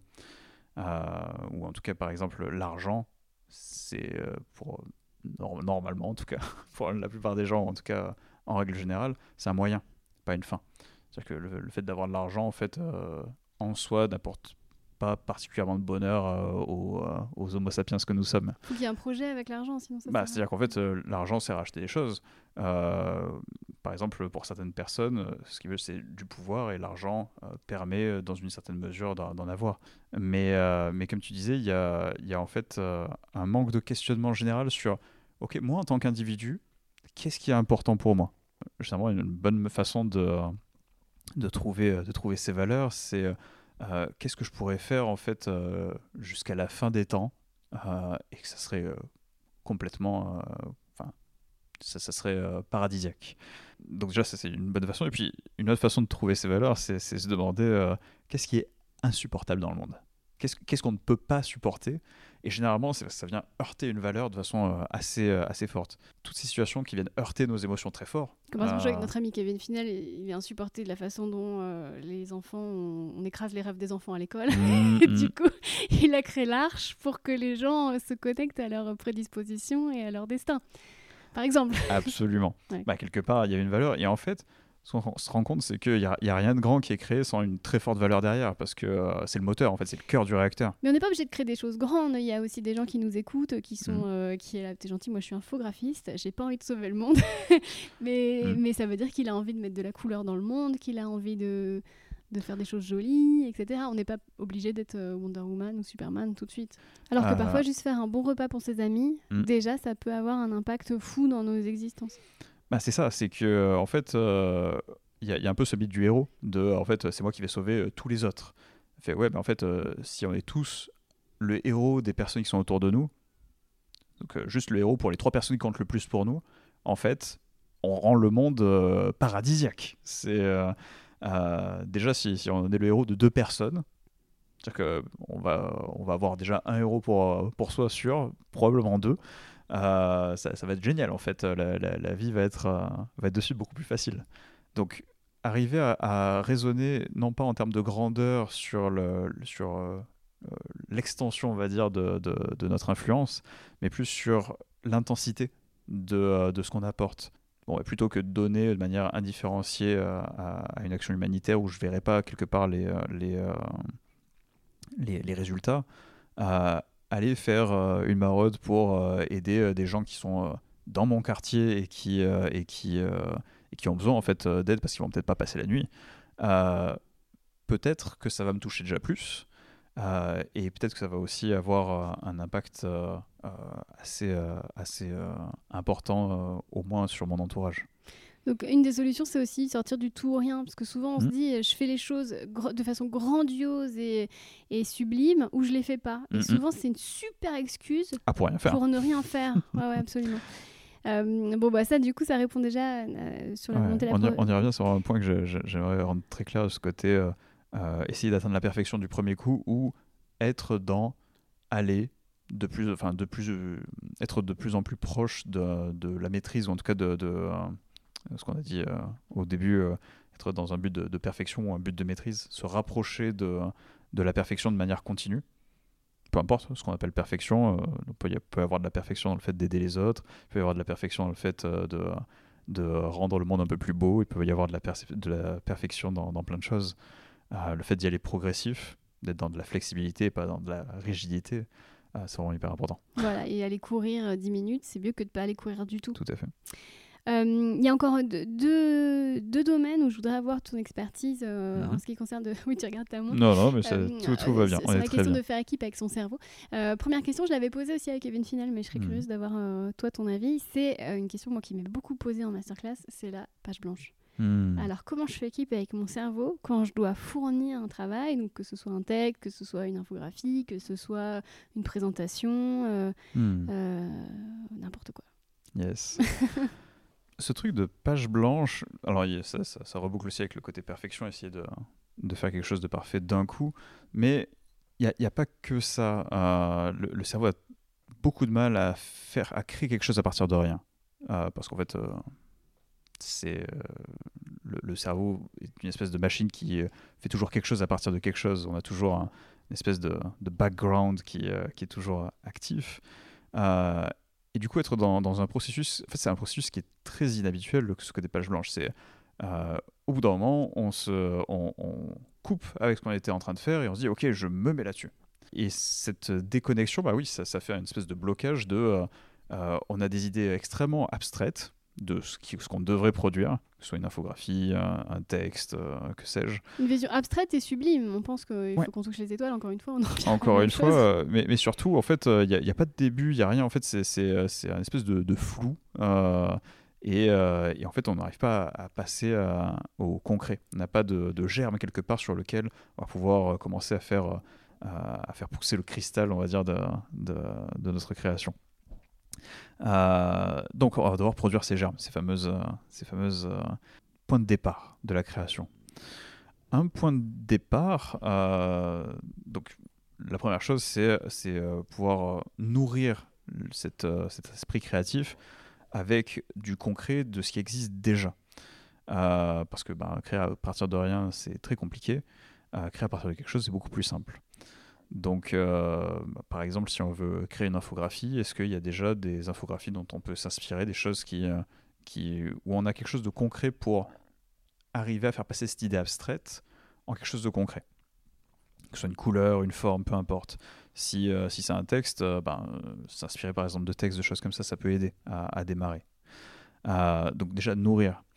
Le truc, c'est que la plupart des gens qui sont face à la page blanche, en fait, ils ont déjà fait cette étape-là. Euh, ils sont déjà nourris, ils ont déjà une idée assez claire de, ce qu'ils veulent faire. Euh, mais au moment de commencer, il y a par où je le prends. Donc une deuxième étape, ça serait euh, arriver à comment dire à lancer un point de départ. Peu importe s'il n'est pas parfait, il en faut un. en fait, on pourra le changer après. Il n'y a pas de souci c'est euh, refaire euh, la, même chose que, que, je répète en boucle depuis le début, c'est éviter le, le parfait. Ce début, en fait, va peut-être jamais rester. Euh, et, et se lancer dans le faire mieux. En fait, on peut même avoir un petit trick, se dire, je vais commencer à écrire ce qui me passe par la tête par rapport à cette idée, et en fait, je le garderai pas. Au bout d'un moment, en fait, une fois que j'aurai commencé, il y aura un moment où, le, où ça sera un bon début. Où en fait euh, le début va me venir euh, et je vais retravailler euh, cette partie-là. L'idée principale, c'est se dire, ben, ok, quand je pense à cette idée de ce que j'ai besoin de faire, qu'est-ce que que je que je mets sur, sur le papier en fait? Qu'est-ce que quels sont les mots qui me viennent, les idées qui me viennent, les images qui me viennent, et, et juste les lancer telles quelles en fait, ce qu'on voit du côté euh, neuro là-dessus, c'est qu'il y, a deux processus qui sont en, conflit hein, sur la, création. Il y, a, il y, a, un qui est vraiment du créatif euh, euh, un peu débridé, qui est supporté par le réseau du mode par défaut, un réseau de notre cerveau qui est lié par exemple quand on fait rien de spécial à l'imagination un peu un peu en roue libre, qui pense à notre liste de courses, euh, qui pense à ce qu'on va faire demain, qui pense à un événement du passé, qui pense à tel pote qu'on n'a pas appelé depuis, longtemps, euh, qui s'imagine dans un monde imaginaire, des choses comme ça. Euh, mais lui, il produit, il produit un peu, un peu la chaîne, c'est-à-dire que c'est des idées, ça n'a pas besoin d'être aligné vers un objectif. C'est, c'est, il fonctionne par association d'idées, il va d'une idée à une autre, et c'est tout à fait incohérent et ça, ça va dans tous les sens, c'est foisonnant. Un peu comme un buisson qui partirait dans toutes les directions. Et puis il y a un autre procédé qui est plutôt, porté par un autre réseau qu'on appelle le réseau, du, du, le réseau exécutif, le réseau du contrôle exécutif. Et lui, c'est un, peu, euh, c'est un peu le censeur. Lui, il a, il a des directives, il sait où il va. Euh, par contre, il ne sait pas produire. Lui, il sait, il contrôler. C'est un peu comme si on lui envoyait euh, un, on, lui envoie un produit, puis il dit là, il y a un défaut, là, il y a un défaut, ça, ça va pas, etc. Il ne sait pas le construire, mais il peut dire ce qui va pas. Et en fait, quand on commence la page blanche, ces deux processus rentrent en conflit. C'est-à-dire que la moindre chose, avant même qu'on l'ait écrit, elle est jugée à la volée. Elle est, euh, elle est analysée. En fait, c'est jamais parfait. Ça ne ça correspond pas. Surtout que généralement, on a un critique qui est extrêmement fort dans ces cas-là. Euh, et du coup, arriver à avoir le bon équilibre entre ces, deux réseaux, avoir euh, non pas un buisson qui part dans tous les sens, mais quelque chose qui est orienté vers l'objectif. Si on veut faire une infographie pour un client, par exemple, a priori, si on, parle de quelque chose de complètement différent, ça va pas le faire. Ou de quelque chose qui correspond pas au cahier des charges, ça va pas le faire non plus. Euh, mais en même temps, il faut produire quelque chose. Donc, il faut arriver à avoir le bon équilibre. Euh, généralement, on va commencer par abaisser ce, ce, réseau critique par, éviter que ce soit on va dire, trop, trop contraint. Et on jugera après. On va le faire en deux temps. Généralement, il vaut mieux un, procédé où les deux sont, séquentiels, où on, crée, on modifie, ou en tout cas on édite, on refait une passe de création, on édite, euh, plutôt que quelque chose qui soit, euh, qui soit d'un mauvais équilibre. Évidemment, dans l'idéal, les deux fonctionnent en même temps, et on le fait tout très bien au jour le jour. Mais dans les cas où ça dysfonctionne, il vaut mieux les mettre l'un après l'autre. Et d'ailleurs, cette phase initiale euh, dont, j'ai parlé de se nourrir d'inspiration vise déjà en fait à orienter un petit peu le réseau du mode par défaut, puisque euh, bah, ces créations vont être directement inspirées de, euh, de, des dernières idées qui sont passées en tête ou des idées qui sont les plus, les plus saillantes, les plus, euh, les plus représentées. Bah, c'est ce dont on avait parlé avec Kevin, c'est que plus notre cerveau a de la matière première, mmh, plus il est mmh, mmh. susceptible de nous ressortir des idées et de faire des connexions dont on ne se serait pas cru capable. C'est ça. Et le truc, c'est que au plus on est habitué, en fait, il y, y, a des gens, donc c'est surtout vrai hors des créatifs, mais c'est aussi vrai chez les créatifs, qui ont surentraîné le réseau critique pour des tas de raisons euh, de leur histoire de vie, où, euh, où c'est par exemple très important de ne euh, pas être spontané, de pas... De pas on a peur d'être jugé, on a peur d'être rejeté par le jugé, peut-être qu'on a une bonne raison de l'être d'ailleurs, ou... où on se dit que où on a des, contextes qui sont où c'est particulièrement inapproprié de, de, de, dévier on va dire de la norme etc et du coup il y a un surentraînement de ce réseau du mode exécutif pour que euh, bah, cette création, on va dire, euh, on l'a tous, ce réseau du mode par défaut, euh, donc que cette créativité intérieure, ce foisonnement intérieur, soit systématiquement coupé pour pas que ça déborde, que ça aille toujours dans la bonne direction. Or, la créativité, c'est du débordement. Or, la créativité, c'est du débordement et que, à force en fait d'avoir surentraîné cet aspect-là, au moment où on veut l'arrêter, on ne sait plus comment faire. on a surentraîné ce, ce, ce mécanisme-là et ça demande un réapprentissage de, de, ne pas faire automatiquement euh, du sabotage de la créativité, de laisser justement euh, cet aspect-là euh, déborder. D'accord, donc merci. et enfin, parce que je ne veux pas te retenir, mais une dernière question que je voulais te poser. on, a, le temps. Toi qui es spécialiste en, en, sciences cognitives, c'est vrai que j'ai noté par mon expérience, par toutes les interviews que j'ai pu faire et tout ce que j'ai pu lire, que souvent qui dit artiste dit déprime, coup de blues. Hmm. On est beaucoup plus sensible bah, au changement d'humeur, au changement de. Et puis surtout, quand on se prend une épreuve, un bide, un deuil, que sais-je, une rupture, on se le prend en hmm. pleine face. Et là, c'est impossible de se relever. Est-ce que tu as des tips, toi? Alors, je sais que c'est un peu grossier de parler de tips et de dépression. et je me, je me rends bien compte que je, je vulgarise euh, que vraiment considérablement un sujet grave. Et... Mais quelqu'un qui nous écoute, qui n'a pas le moral, qui a vu que le titre de mon podcast était faire équipe avec son cerveau, hmm. et qui se dit, bah, moi, quand je vais pas bien et que je dois quand même fournir quelque chose, comment je peux faire? Alors déjà, euh, une première chose, c'est euh, de dire qu'il y a des professionnels euh, qui, de la santé mentale qui peuvent, qui peuvent aider et qu'il n'y a pas besoin en fait d'être, il a pas besoin d'avoir d'en arriver au point où on se dit qu'on est dans une pathologie pour, pour chercher de l'aide. C'est le premier point de peut-être le rappeler. Mais puisque je ne suis pas professionnel de santé et que, et que tu me demandes mon avis sur, sur la question, il y a, y, a, pas mal de choses, on va dire y a pas mal de mythes déjà dans, dans l'idée qu'il faut être dans, dans, des périodes euh, down pour, pour créer, euh, qui font que parfois il y a de la complaisance dans ces aspects-là où on ne va pas justement chercher de l'aide, où on va pas, euh, où on va pas chercher autre chose. Enfin, en tout cas, essayer de, de s'en sortir ou de, de, de, remonter la pente. Et à ma connaissance, c'est pas forcément le c'est pas forcément une généralité euh, ça, peut arriver de trouver de la création dans des moments down comme ça peut arriver de trouver de la création dans d'autres moments. Et il y a des gens qui, qui, ont des traversées du désert dans des dans des périodes extrêmement sombres. Euh, donc je crois qu'il n'y a pas vraiment de généralité que c'est un mythe à, à, peut-être euh, peut-être pointer du doigt. Donc c'est une partie, mais, mais sur l'aspect vraiment actif de qu'est-ce qu'on peut faire pour, dans, dans, ces moments-là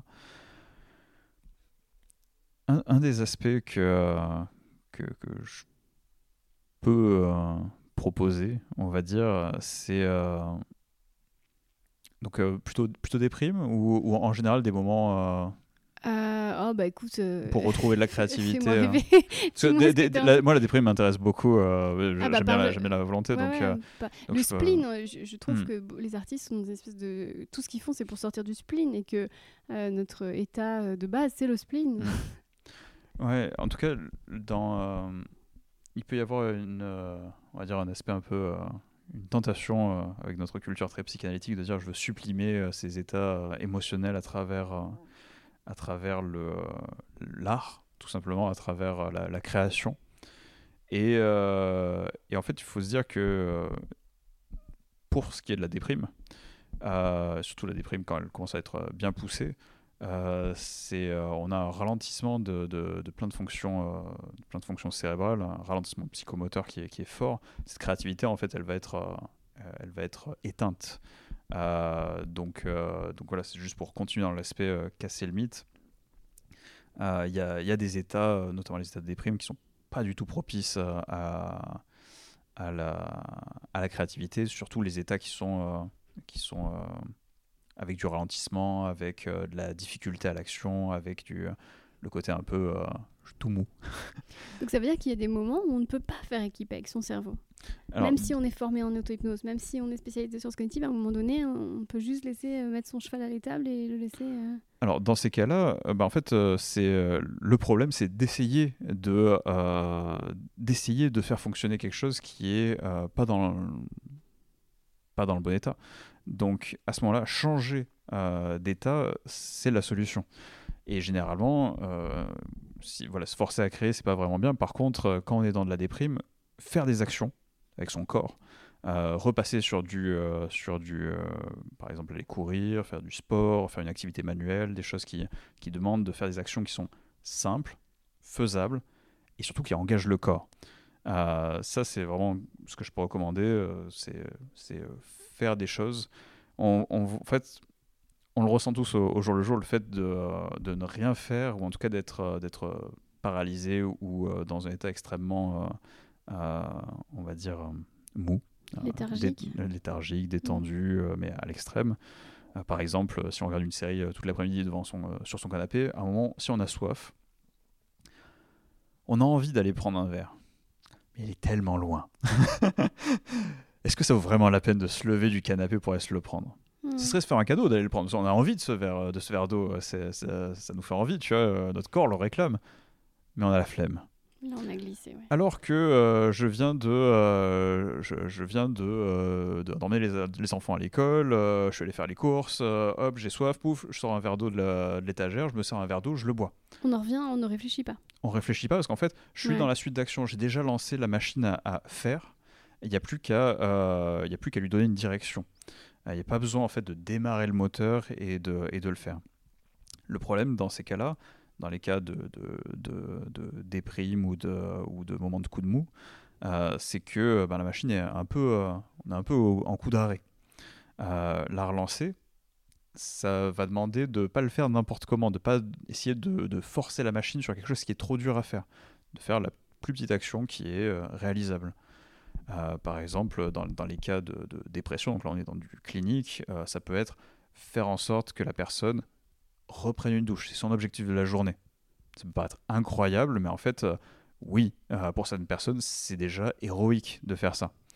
Donc là, je donne un exemple qui est très, qui est, qui est- qui est très fort justement pour, pour voir à quel point, bah, déjà, des fois, des actions, ça peut être petit, on va dire, socialement, enfin, de comment on le considère socialement, ça peut être quelque chose de très minime, mais il faut le remettre dans le contexte de ce qui est accessible pour soi. Euh, c'est quel est le plus petit cadeau, la plus petite action qu'on peut faire Je- je- Ça peut être envoyer un mail. ça peut être envoyer Ouais. un mail, ça peut être juste marcher 5 minutes dehors, euh, ça peut être euh, juste arroser une plante, euh, euh, C'est intéressant parce qu'on vit quand même dans une société où il y a l'injonction au bonheur. Euh, Mhm. là, c'est en, en train d'être déconstruit dans les nouveaux bouquins qui sortent récemment. Mhm. Mais il y a une, il faut être heureux, il faut euh, et en fait si t'es pas heureux c'est que t'as pas compris. Il y a aussi euh, les dégâts de la loi de l'attraction. Faut vraiment voilà si tu n'at- n'attires pas à toi ce que tu veux bah C'est bien ta faute, quand même. ta faute. Donc en fait c'est important aussi.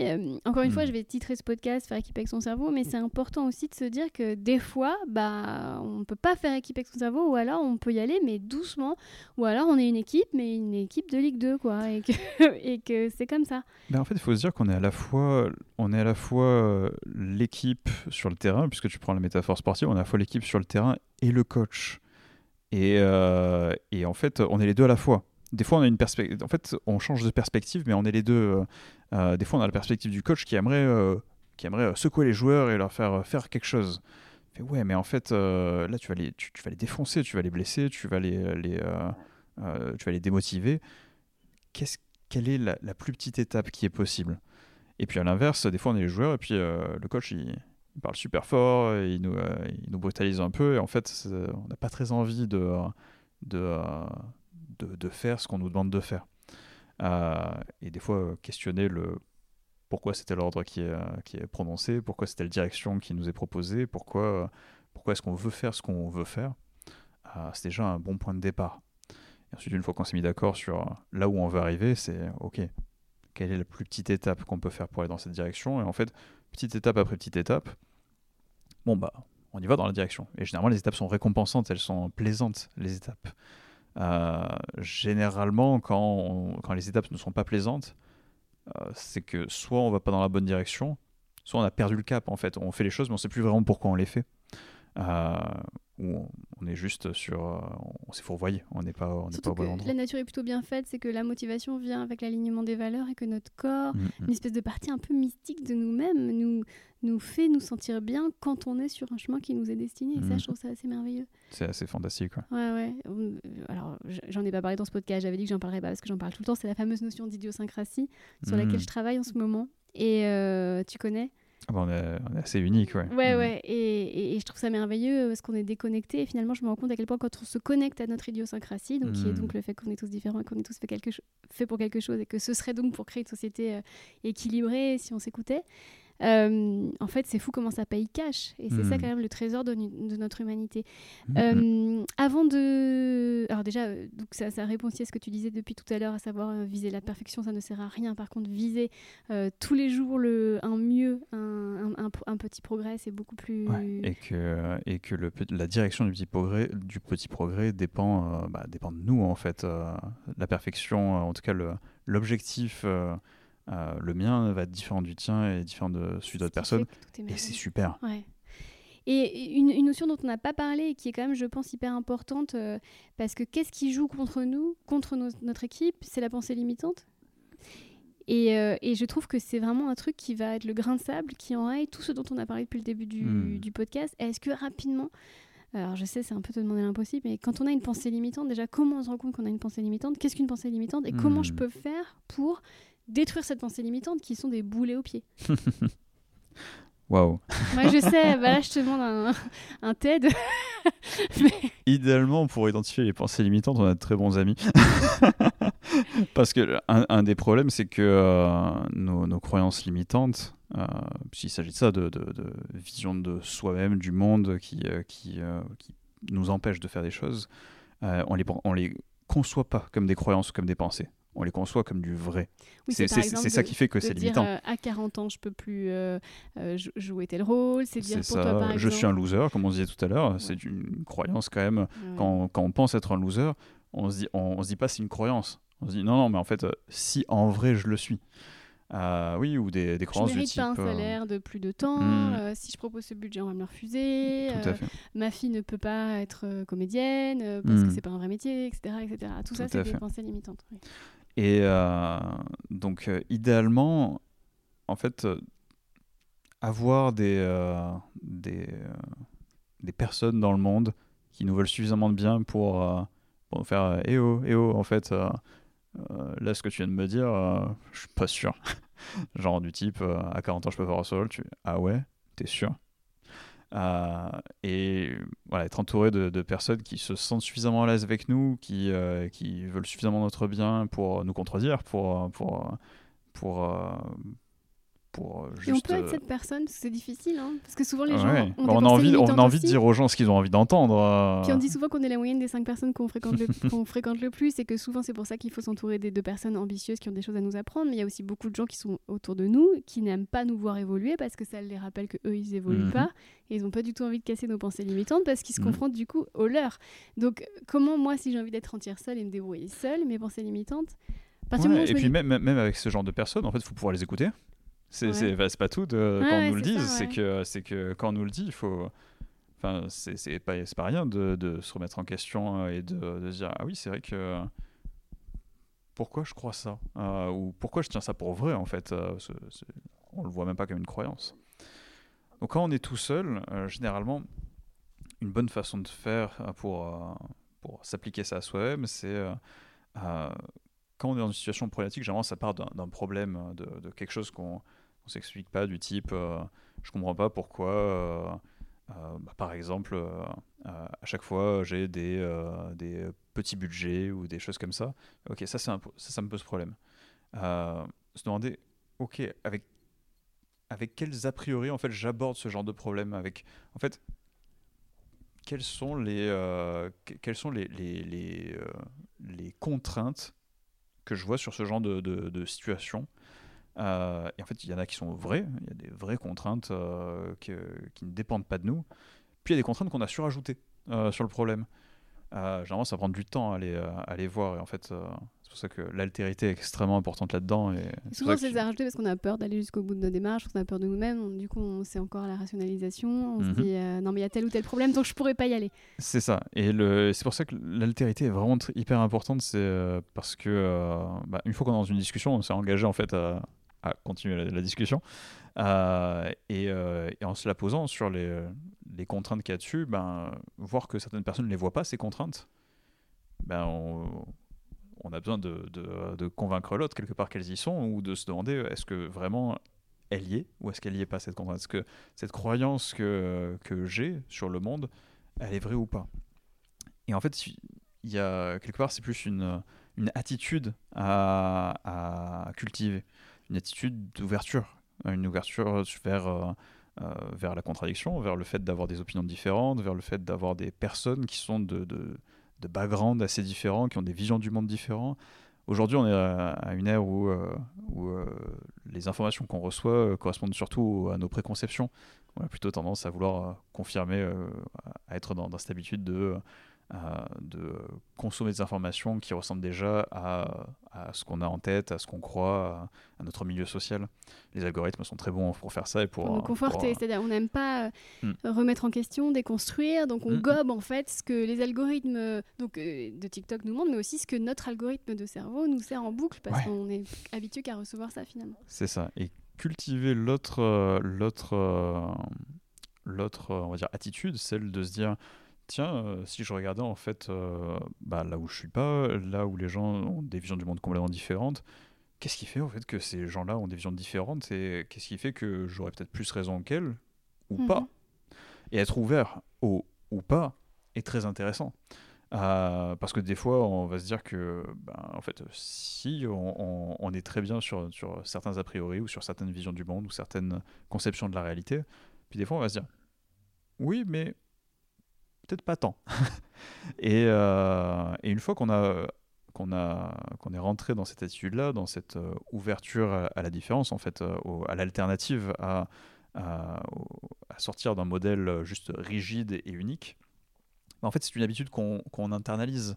C'est-à-dire que ce que tu disais, tout seul, tout seul, c'est très compliqué avant d'avoir fait l'étape d'aller vers les autres de se demander pourquoi les gens croient des choses différentes de moi, comment ils voient le monde qui peut être très différent de, euh, de moi-même. Une fois qu'on est habitué à ça, ben on en vient à se poser la question envers soi-même. Comme je l'ai dit un peu tout à l'heure, on est, on est un peu plusieurs à l'intérieur. Euh, il y a, y a, des fois, on, on, a, on a telle envie et puis une autre envie contradictoire. Des fois, on a telle pensée, mais on a aussi telle pensée contradictoire.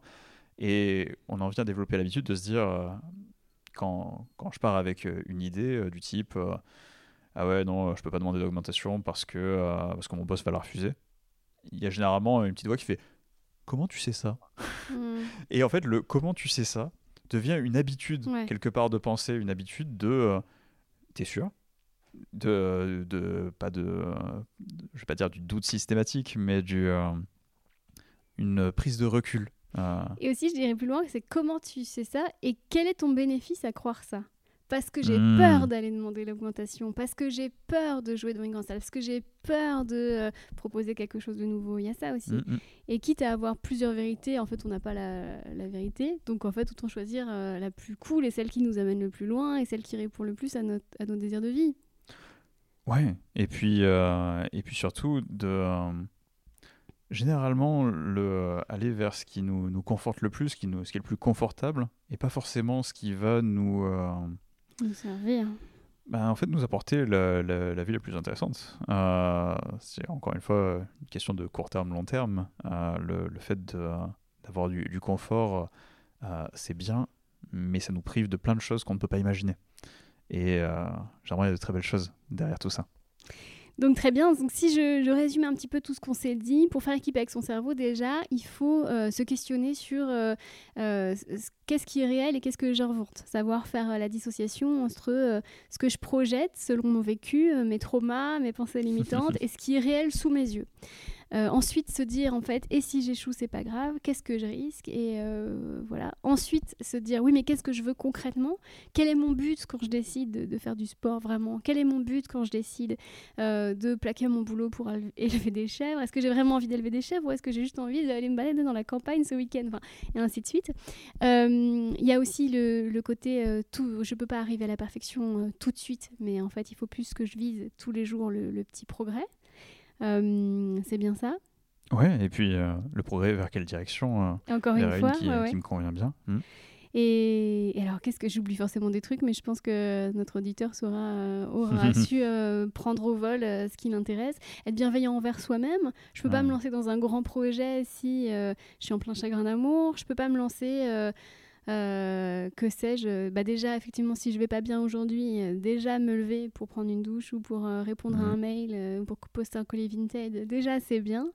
Et, et puis aussi ce que disait Rose la semaine dernière c'est qu'aussi il y a quelque chose de plus grand que nous et que c'est pas que nous, nous, nous, notre petit monde, notre Mhm. petit narcissisme et tout ça, et, et croire qu'il y a quand même euh, une beauté qui est là, qui c'est pas religieux ce que je dis, mais en tout cas dire euh, qu'il y a que tout ça, ça, ça a du sens au final. Hmm. Qu'est-ce que tu en penses? Ben oui, je pense que je- ça, ça me parle pas mal le côté, euh, le côté euh, au-delà de soi. Euh, on en parlait pour, le, pour la, la remise en question et, et ce côté questionner les pensées limitantes. L'autre, en fait, on a souvent tendance à être centré sur soi, mais, mais intégrer l'autre aussi et se dire que ben, notre vie mentale n'est pas cloisonnée euh, à juste ce qui est entre nos oreilles, mais aussi dans le lien qu'on a avec, euh, avec euh, le monde qui nous entoure, et en particulier avec les personnes qui comptent pour nous. Ça, réaliser ça, c'est euh, intégrer quelque part les autres dans notre équipe aussi. Faire équipe avec son, cerveau, c'est aussi faire équipe avec les autres. Euh, une équipe, c'est quand même vachement mieux qu'on ait plusieurs. C'est ça. Et puis aussi que la vie, c'est pas Instagram. Alors, la vie, c'est ce moment présent, là, tout de suite. Et qu'est-ce que je peux faire maintenant Hmm. pour que le monde aille bien, pour que j'aille bien et pour que je sois le mieux possible aligné avec euh, mes valeurs? Est-ce que c'est ça Mhm. aussi, faire équipe avec son cerveau, finalement? Tout à fait.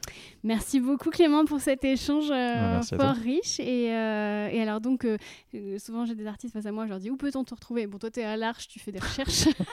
donc je vais pas dire aux gens de venir te voir dans ton laboratoire. Mais en tous les cas, c'est bon de savoir Mm. qu'il y a des gens comme toi qui œuvrent pour qu'on on apprenne un peu mieux chaque jour à utiliser notre cerveau. Euh, mieux en tout cas de, que ce qu'on a appris à l'école. Voilà, pour rejoindre le combat de Kevin Final, il sera content.